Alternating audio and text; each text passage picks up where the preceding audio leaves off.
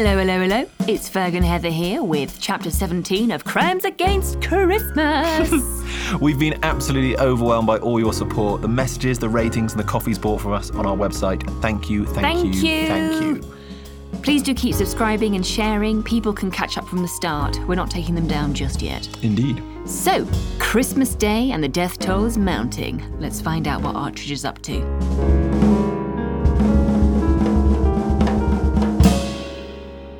Chapter 17 More Morning, Morning. I took a tray of my own from a collection on the work surface and placed upon it a coffee in an earthenware mug and some cold toast. There was a tempting little jar of marmalade I'd have normally helped myself to, but caution was called for given the circumstances. As cringeworthy as my morning encounter with the Deplanises had been, I wasn't altogether shocked. It's something I've often found when working in the great houses of our country. The aristocracy are all money and no class. Manners, but no manners. I wasn't keen on bumping into the pair of them again, so I gave myself a stiff talking to and took the passage which led to the Great Hall. As I approached the entrance to the vast room, I uttered a small prayer that the little trees upon the mantel had not suffered any further deforestation overnight. You might have cause to comment on my hypocrisy, given that I've told you before about my lack of faith in an omnipotent God, but that's the beauty of my position. If there is an all knowing and all forgiving creator up there, then he'll already all know all my heathen thoughts and ways, but ipso facto, he'll also have already all forgiven them, won't he? So, asking for a bit of divine intervention is a bit like placing a bet on the 414 at Cheltenham using your uncle's tab. If it comes in, you collect the winnings, but if not, you've risked nothing. Regardless, the bearded bugger in the sky wasn't listening to your godless chronicler, as you shall see. The first thing I saw in the Great Hall was Turtle and Michelle entering through the far door. They were wearing the same clothes they had been in all trip he in his shabby pale blue suit, her in the simple tea dress. Whether this was due to stress brought on by the predicament we all found ourselves in, or just a lack of panache, I couldn't say.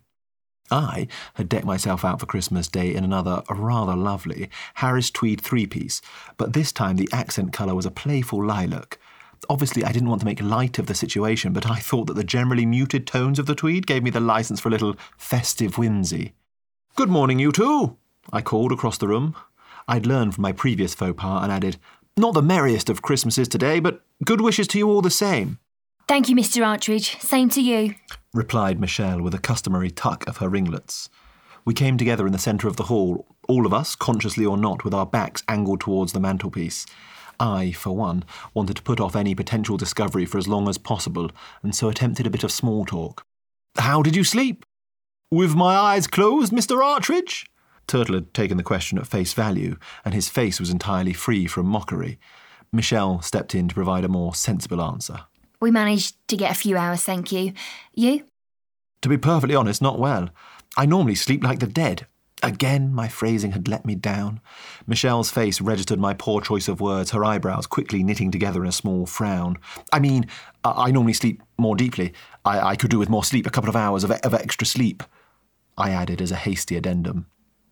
Turtle seemed blissfully unaware of any awkwardness and continued to chat airily. If you're tired, why don't you just go back to bed? I seized upon the opportunity to turn the conversation to something a bit more light-hearted and decided to share my recent experience in the kitchen as an amusing little oasis in the desert of discomfort we found ourselves. Well, actually, uh, you're not the first person to invite me to bed this morning, Turtle. Oh, Mr. Artridge, I wasn't inviting you, each to their own and all that, but uh, I'm with Michelle. No judgment here, though, mate. Power to you. What? Oh, no, I see.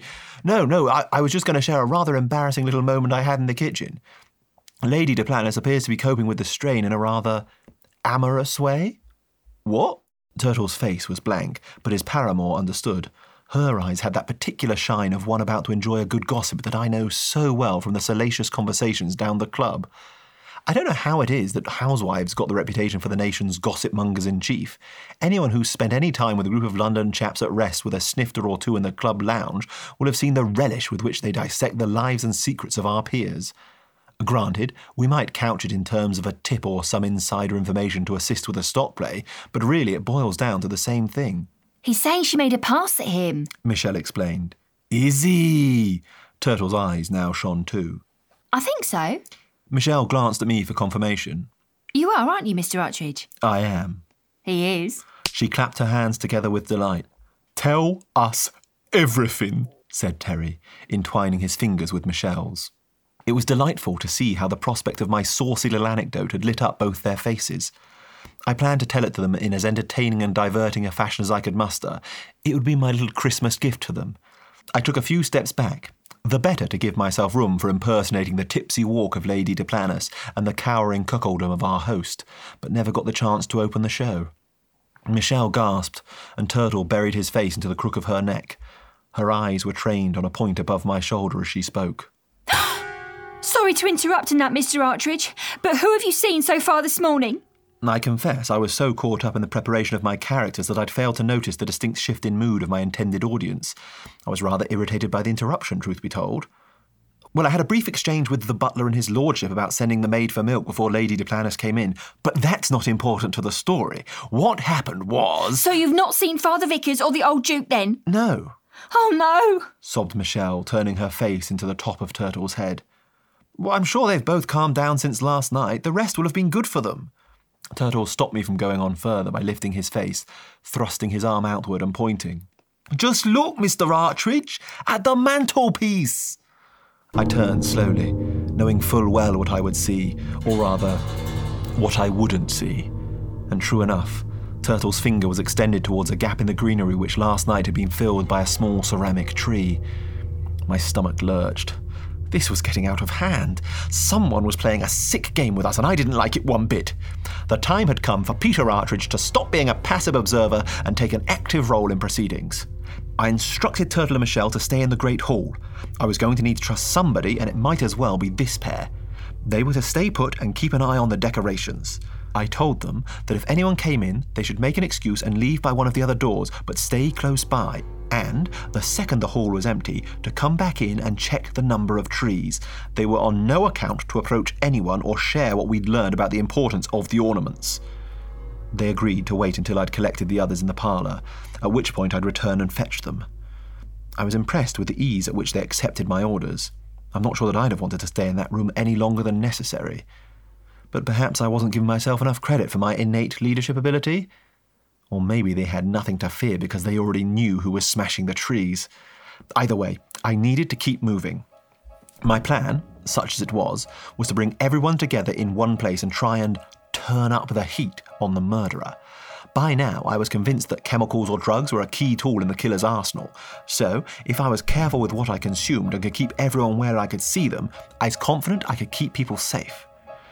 Of the remaining suspects, I, I didn't see any trying a frontal assault, particularly not if we were gathered in numbers. My first port of call was the Duplanises. Lord Duplantis opened the door, and we exchanged some understandably awkward remarks with Lady Duplantis calling enticements to me from within. Oh, is that for me, darling? I managed to convince them of the importance of coming together as a group, and they went to collect the Duke, while I made my way to Father Vickers's room. I knocked on the door, and there was no immediate answer. With every second of silence that passed, I could feel my heart rate increasing. I knocked again. Nothing. What should I do?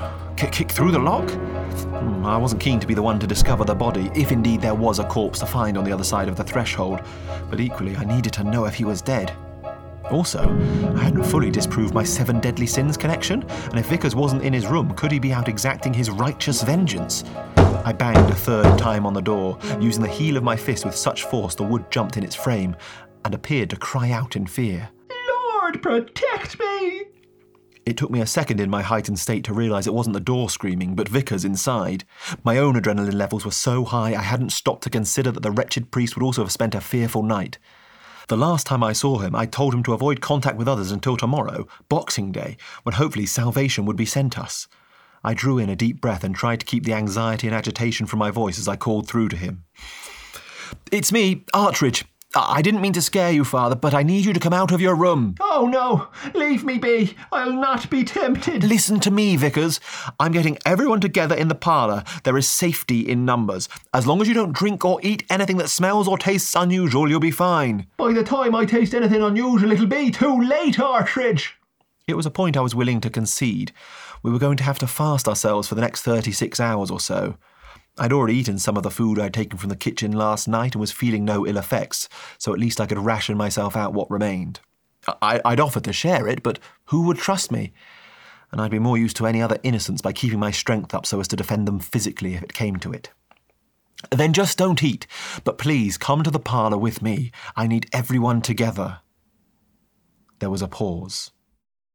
Very well, but I'm taking precautions. Wait there. I agreed, and there followed some rustling on the other side of the door.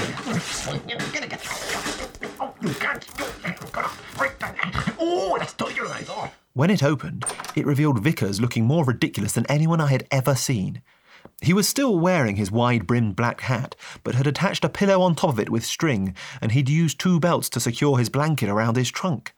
He looked like a soft furnished armadillo. I don't know what he hoped the bedding would protect him from beyond the gentle fall, but if it made him feel comfortable, I wasn't going to argue. Thank you. Now, hurry along. The others will be waiting, I hope.